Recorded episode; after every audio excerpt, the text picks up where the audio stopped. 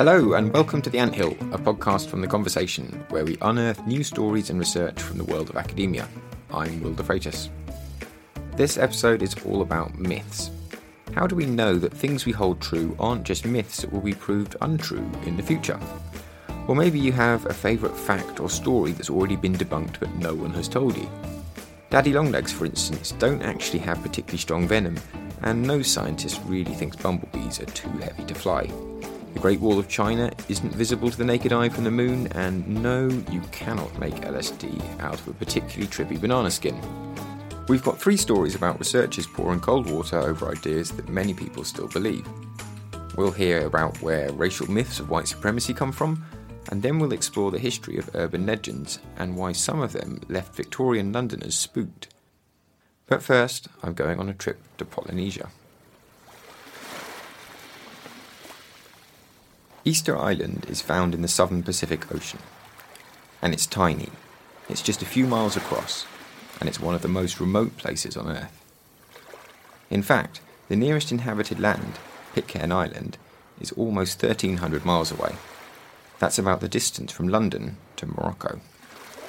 The island is best known for its 900 or so massive stone statues of human heads, or moai, each one of which can weigh up to 90 tons. But in recent years, Easter Island has also become known as an apparent example of a society that destroyed itself. When Europeans first arrived, they allegedly found a small population, badly nourished and constantly at war with each other. The island was treeless, and its residents had no machinery or large animals. This was the great mystery of Easter Island. How, the Europeans wondered, could these people have ever created and moved such large statues? Evidence that the island was once covered in thick forest seemed to provide the answer. Here's how the story goes. The Polynesians who first settled there needed wood for shelter, for canoes, and to roll their moai into place. And so they gradually cleared the forest. Eventually, sometime in the 1600s, not too long before the Europeans arrived, they chopped down the last tree. With no trees, the islanders had no logs to carry the statues and no rope to erect them with. But more importantly, the most fertile soil eroded away and they couldn't build any more canoes to go fishing in or even ships to escape to another island. Easter Islanders had simply overexploited their resources and their society collapsed. This is known as the ecocide theory. It's an idea that's been around for a while, but it was really popularized by an American ecologist and geographer called Jared Diamond, particularly in his book Collapse How Societies Choose to Fail or Survive, which was a big hit back in 2005. Diamond has gone on to discuss the idea in newspapers, podcasts, TED Talks, TV shows, and more, and the Easter Islanders continue to get a bad rap. For instance, one video about them I found on YouTube was called Big Heads small brains. Here's Diamond himself speaking at the University of California in 2005. In the collapse of any society, why they did these seemingly stupid things. My UCLA students phrased it by saying, What do you think the islander who cut down the last palm tree said as he was cutting down the last tree? It's a serious question. My students have come up with suggested answers. Maybe the islander who did it said, as he was chopping. Never fear, technology will solve our problems by discovering some substitute for wood. Or perhaps the islander would say, was saying, respect my private property rights. This is my land and this is my tree. Keep the big government of the chiefs off my back. Or perhaps the islander was saying, your ecological fears are overblown your environmental models and theories are untested. There is no evidence that we are facing a resource crisis. There may be some more trees over there in the next valley. This ecocide theory proves so popular in part because it has an obvious message for humanity at large and our unsustainable living. Just as the Easter Islanders had nowhere to go, so too humans have no other planets to escape to. Are we close to chopping down that last tree on the only planet we know? Are humans today repeating the same catastrophic mistakes as the Easter Islanders? It's a nice story, but unfortunately, it's a myth. Kat Jarman is an archaeologist at the University of Bristol. She's one of many researchers whose work is showing the Easter Islanders in a different light. I started by asking her where the myth came from. Was it Jared Diamond's idea? It's based on uh, various other researchers, actually, and, and one of them being Thor Heyerdahl, who is the explorer and anthropologist who's probably most famous for sailing the Kon-Tiki raft uh, across from South America to Polynesia.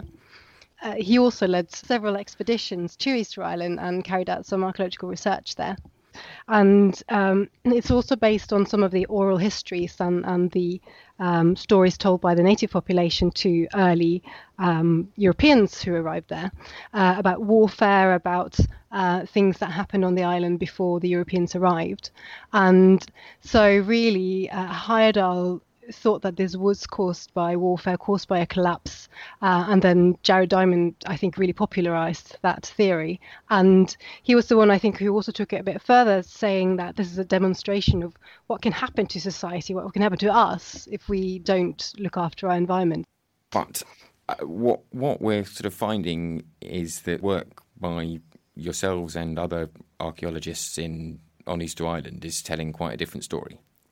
Yeah, that's right. So really, I think it's a combination of all the new research, all the, the quite advanced research that's been happening on Easter Island in the last 10, 20 years, and unraveling this theories of the, of the collapse and the ecocide. Uh, we've realized that actually that theory doesn't really stack up on the, and the evidence is showing quite a different uh, side of the island and of the island's history. And so we do know that the, the it was forested uh, originally. There were some very large palm trees growing uh, on the island, and uh, uh they, it was deforested, and uh, some of that would have been uh, caused by the, the local people cutting down trees, certainly. But um, they don't seem to be entirely to blame for the ecological disaster. We also now I think that um, actually was partially caused by the rats that arrived with some of the earliest colonizers. And um, this has been seen in archaeological evidence of palm nuts that have been eaten, have little gnaw marks from, from rats. And uh, comparing this to other islands like Hawaii, for example, it's um, shown that actually rats not only eat the palm nuts that are needed, obviously, for the forest to uh, regenerate, but also eat the little seedlings uh, that that have just sprouted and, and, come up. So, if you have the combination of, of trees being cut down uh, by humans and a lot of rats stopping them from regenerating, then quite quickly uh, it can become deforested. But it wasn't all uh, the humans' fault. I mean, what's the latest evidence, say, the timeframes for both humans arriving on the island and then the sort of trees disappearing? So we don't quite know when the trees disappeared. Uh, in terms of when people first arrived, originally we thought it was quite early, so sort of 600 to 900 AD. But the latest evidence is showing it was probably more like 1100 to 1200 AD, so quite a lot later. And it is thought that the deforestation probably happened relatively quickly, um, but we don't, uh, to my knowledge, have a, a specific date for it. So, uh, how how do the statues tie into this then? As I understand it, the ecocide idea relied on the islanders using wooden logs to sort of roll the statues into place, kind of Stonehenge style. Um, but does this mean deforestation actually happened many centuries before they stopped erecting the statues? Yeah, so that that was one of the early theories for how uh, the statues were moved, and actually also recent, more recent research uh, is suggesting that that's not how they move them at all, and and actually it's not really the the most sensible way of moving big statues like that, and instead it's been shown that they were probably essentially walked um, by rocking them from side to side using just ropes, uh, pulling at, at, two different sides and letting the statues kind of rock and walk uh, along, and you can move them them uh, relatively easily actually with that process. So so it really doesn't seem like they needed uh, trees at all to move the statues. So that sort of uh, argument uh, can go out through the window. But the other thing that uh, is suggested is that without uh, these huge trees, they couldn't make uh, canoes. And without canoes, you can't go fishing. And if you can't go fishing, then a, a, big food resource when you live on a tiny island is suddenly gone. So that again was suggested as a sort of consequence of deforestation. But but you've done some research saying actually actually fish was still fairly common. Yeah, so that was one of the things that I wanted to look into when I started researching uh, Easter Island.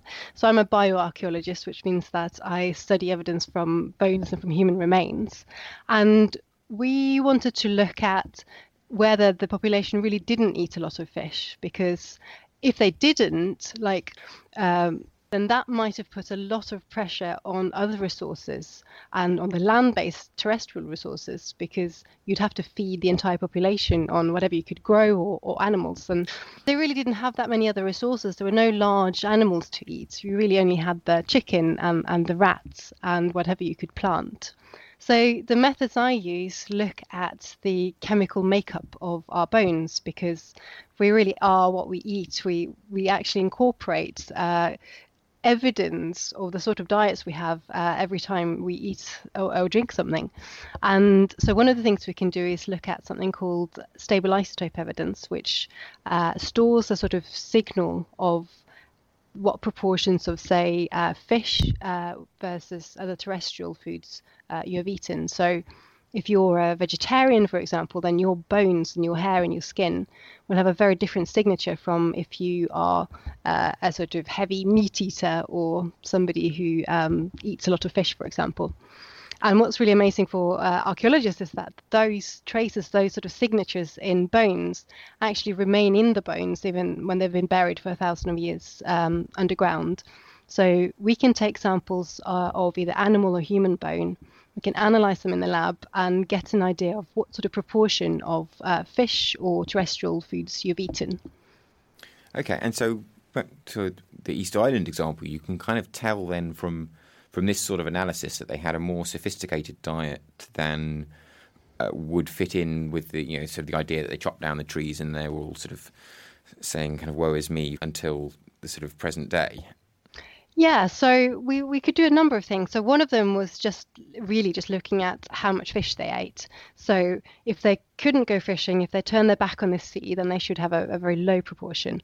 Uh, but we found that about half the half the protein in these people's um, uh, diets came from the sea. So about half of their food uh, was marine food, and we then analysed some soils as well for where people had been planting uh, crops, and we found that that's those crops and those soils had been very carefully manipulated to make them better for growing uh, and then producing quite a good food supply. So even despite the fact this island had gone from kind of being quite lush and forested to being considerably more barren, they'd still maintained agricultural civilization. Yeah, so it seemed like they had very good techniques, agricultural techniques that were very suited to that kind of environment. It's a very difficult environment, as you suggest, and uh, we know from other archaeological evidence they have planting enclosures that were used. But we could also now show that the soils inside those enclosures were very different from outside, and we think they used fertilizers and other methods for really improving those soils so that they could really get good crop yields and actually live quite sustainably uh, despite having cut down the trees that didn't necessarily need to have a, a, big impact on the food supply. So it's actually in this telling it's it's a much more positive story of adaptation to kind of fairly tough circumstances to be yeah. you know, to, for humans to find themselves on a quite small island but coming up with some pretty ingenious ways to still maintain and sustain their population. Um, yeah, exactly. And I think also some of this comes from the early Europeans' uh, reports when they first arrived at the islands. They they thought it seemed completely desolate and devastated and uh, and very poor and impoverished. And by European standards, it probably was. But uh, that doesn't mean that the the society and, the people who who lived there at the time um, thought the same. But actually, they they probably were far, far better adapted to it than they were given credit for.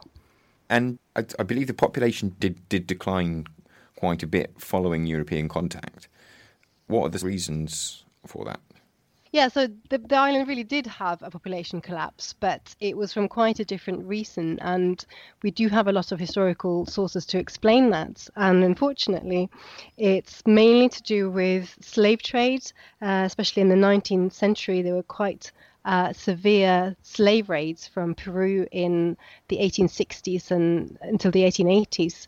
And disease was also brought in, smallpox and tuberculosis, for example, uh, so that the remaining population in the 19th century uh, was almost obliterated. And what that actually led to was in 1877, only 110 people remained on the island. So going from a population probably of several thousand down to 110 in the 19th century.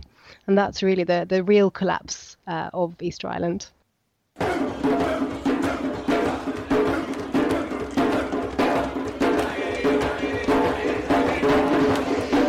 That was Kat Jarman at the University of Bristol, sticking up for the Easter Islanders. So, while our overuse of the planet's natural resources may be all too real, the idea that these unfortunate islanders are some sort of parable for global environmental suicide is a myth. Their ultimate population collapse turns out to be caused not by ecocide, but by disease and slavery. Slavery is also central to our next myth. The transatlantic slave trade played a crucial role in the way that ideas of race developed the way they did. These, in turn, underpin a number of myths upon which white supremacists have built their identities. Anthill producer Annabel Bligh investigates.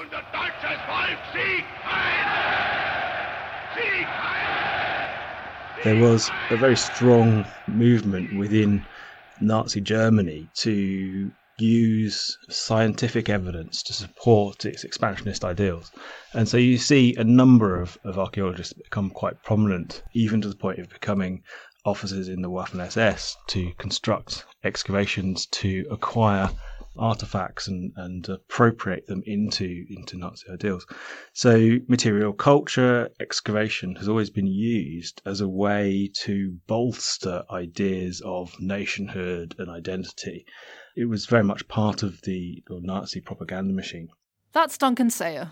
He's an archaeologist at the University of Central Lancashire and is involved in research that debunks some of the myths that both Nazi and present day alt right movements have built their identity on. So, this obsession by the alt right with Anglo Saxon and Viking identity, I think, is, is related to um, the sort of 1930s, 1940s German perspective.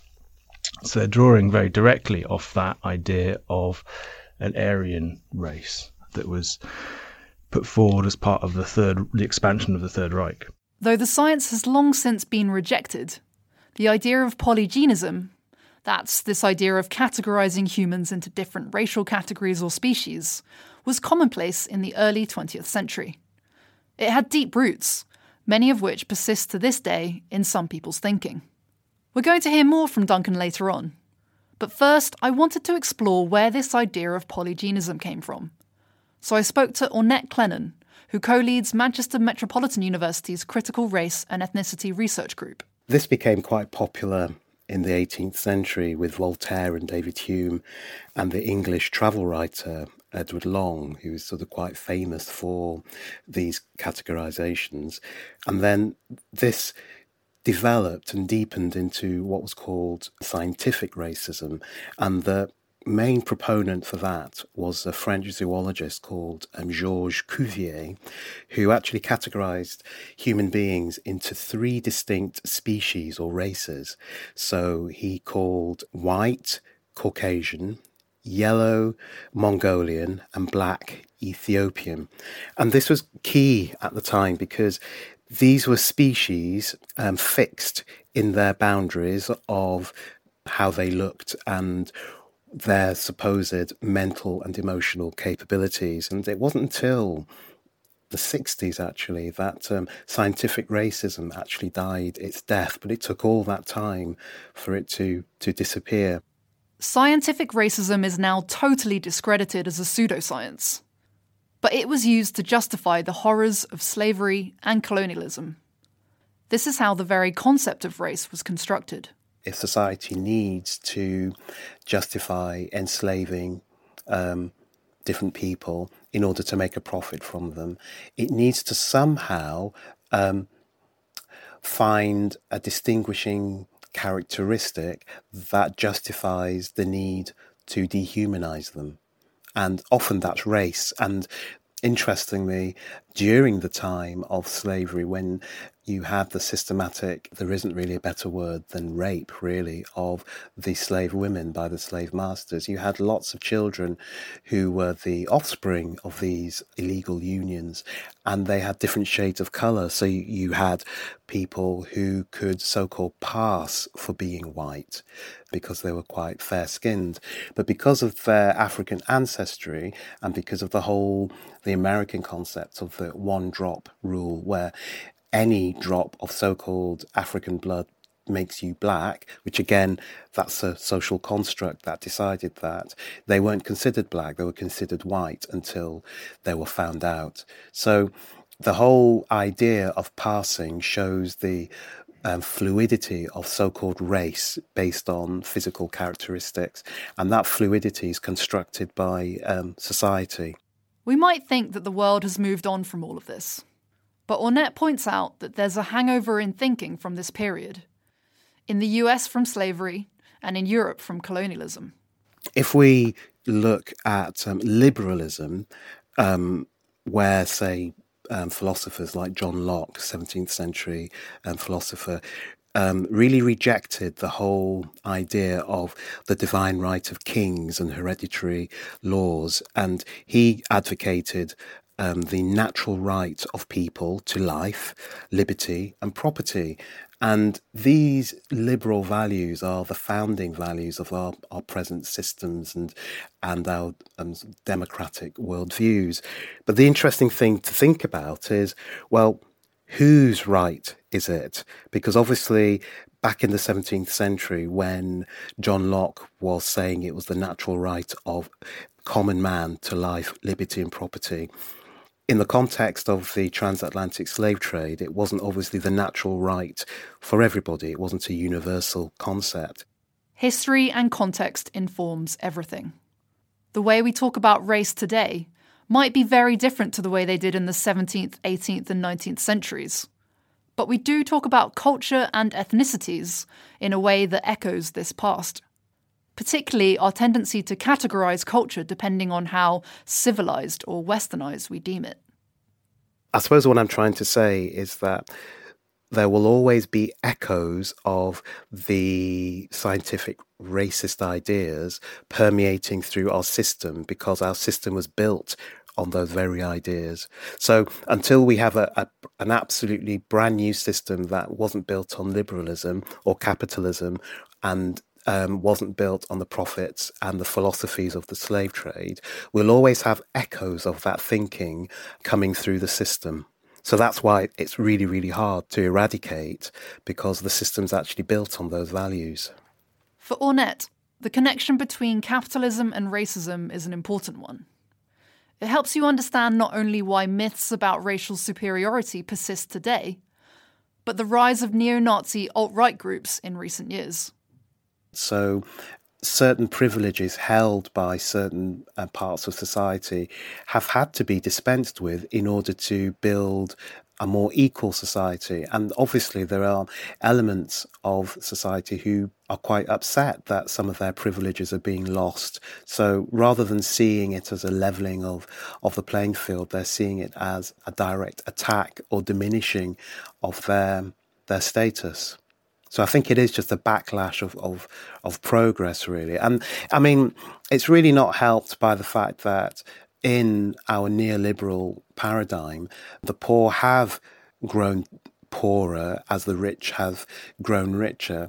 And so the socio-economic dimension to it actually, if you will, in terms of the market, has encompassed more people. So you have the poor whites, if you will, who are also suffering from the unfairness of the system. And when they're seeing social progress being made in terms of civil rights and civil liberties, whilst they're still remaining in their abject poverty, that can fuel resentment. So it, it's really about a, an economic system that is failing far too many people. At a rally of white nationalists in Charlottesville, Virginia in August, at the time they were protesting the removal of Confederate statues, the chants included, You will not replace us, and an old Nazi slogan that advocated racial purity, blood and soil. Blood and soil! Blood and soil! The rally also had a medieval vibe to it, things like torch bearing and shield toting. This appropriation of faux medieval culture is a common trope among white nationalist movements. It is born out of a nostalgia for a pure white Europe of old. But this too is a myth. As an expert in the medieval period, Duncan Sayer says the research is clear. Medieval Europe was diverse, culturally, religiously, and ethnically. A recent archaeological dig that he took part in excavated an early Anglo Saxon cemetery in Cambridgeshire to find out more about how the Anglo Saxon immigrants to Britain at the time mixed with the then Iron Age natives. The biological scientists, the geneticists, were very interested in trying to identify immigrant Anglo Saxons. And we were sort of interested in looking at uh, the sort of biological versus material, cultural, or burial practice intersections to see if you can see differences or similarities. The findings were stark. Now, of the four individuals that we, we sequenced the full genomic data from, from the Anglo Saxon cemetery, two of them were closest to modern Dutch genomes. One of them was closest to an Iron Age sample that had also been sequenced at the same time. And one of them was a hybrid of the two. But very importantly, their material culture, burial positions, and places within the cemetery were extremely similar. There's very little difference. So the evidence points to an integrated people of mixed ancestry who lived side by side. Today's concept of Anglo Saxon identity was created and perpetuated much more recently for political purposes certainly nobody who was migrating into Britain in the fifth, sixth, or seventh centuries would have considered themselves to be an Anglo-Saxon. It's something that we've invented much later in our history to to look back at history and try and make sense of it. And where they become a particular romantic people associated with origin myths is is around the 19th century, um, and that's where you see the translation of Beowulf and all the Anglo-Saxon poems like Seafarer and The Wanderer. And I think you know it's certainly connected very much with Queen Victoria and with with Albert, Saxe Coburg, and Gotha, who of course are trying to draw parallels between their own Germanic heritage and that of their subjects, so they don't appear to be quite so different uh, and distant. They're not other, but they are part of the same family, if you like. The Victorians did this in a number of ways to build English identity at the time around Victoria and Albert. The monarchy's Anglo Saxon heritage was then downplayed during the two world wars with Germany, but it was embedded in the roots of what it meant to be English and has been resurrected in recent years by a number of white nationalists. When combined with the legacies of pseudo scientific racism, this has made for a powerful and persistent modern day myth of a time when race was pure despite the clear evidence that white Britons and Americans are not descended from one group of people, but from many. Annabel Blair there, one of the producers of The Anthill. Now, if you're looking for a new podcast this festive season, look no further than our new podcast, In Depth Out Loud. Every fortnight, we'll release an audio version of one of the Conversations in Depth articles written by an academic expert. In the latest episode, Mark Robert Anderson from Edge Hill University tells us a story of what happened after that infamous chess game 20 years ago in New York and how it sparked a big data revolution. Here's a taster. This was no ordinary game of chess. It's not uncommon for a defeated player to accuse their opponent of cheating, but in this case, the loser was the then world chess champion, Garry Kasparov. The victor was even more unusual.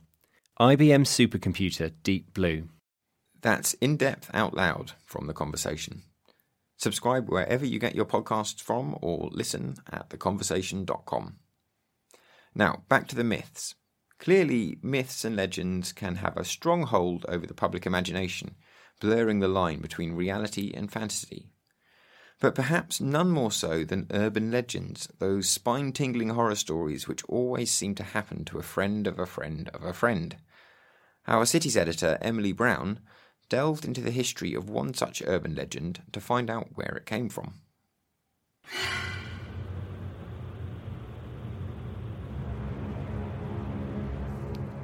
On the 22nd of February, 1838, the Morning Chronicle ran a story about a woman's encounter with a horrifying figure called Spring-Heeled Jack.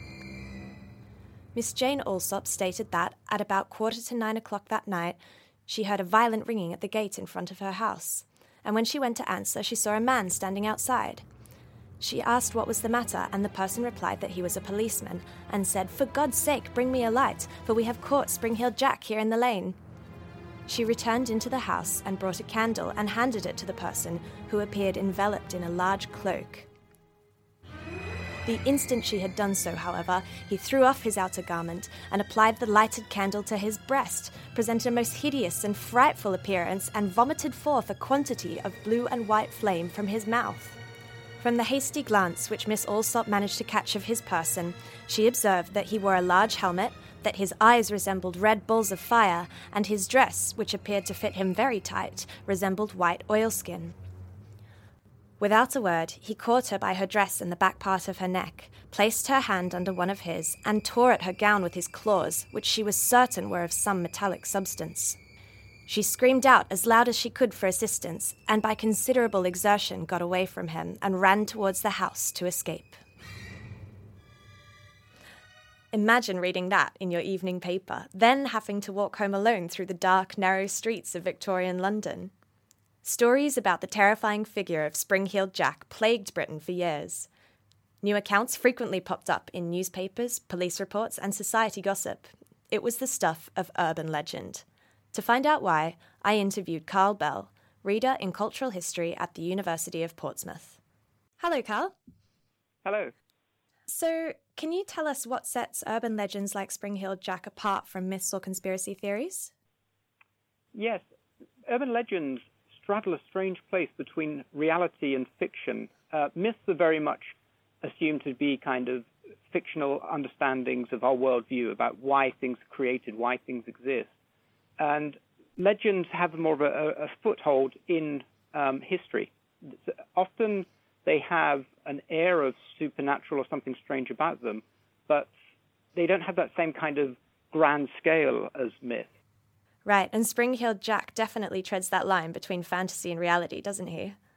Yes, uh, I mean, he, he exists in the newspapers. He is reported as uh, an attacker, a very strange attacker. Um, when he first appears in late 1837, 1838, so just, just as Queen Victoria comes to the throne, these strange accounts start to appear of this character who he starts off as a ghost, and, and yet he, he gradually morphs and evolves into something far more substantial um, as, as these accounts track in from South London they, and towards the center of the city. Uh, he, he transforms in these rumors and in these stories and in the press into a demon or a beast. There's, there's many different interpretations of what this creature is. And he has this kind of supernatural air to him. So although he's being reported as a historical reality or as a, a contemporary reality at this time, he is also being portrayed as a supernatural character. And can you tell us a little bit more about how the legend of Spring-Heeled Jack evolved and, and how the stories of him changed over time? Yeah, sure. The, the stories begin around Barnes Common in sort of the autumn of 1837, and there are accounts of uh, women being harassed or being attacked by a white bull, uh, but a ghostly bull.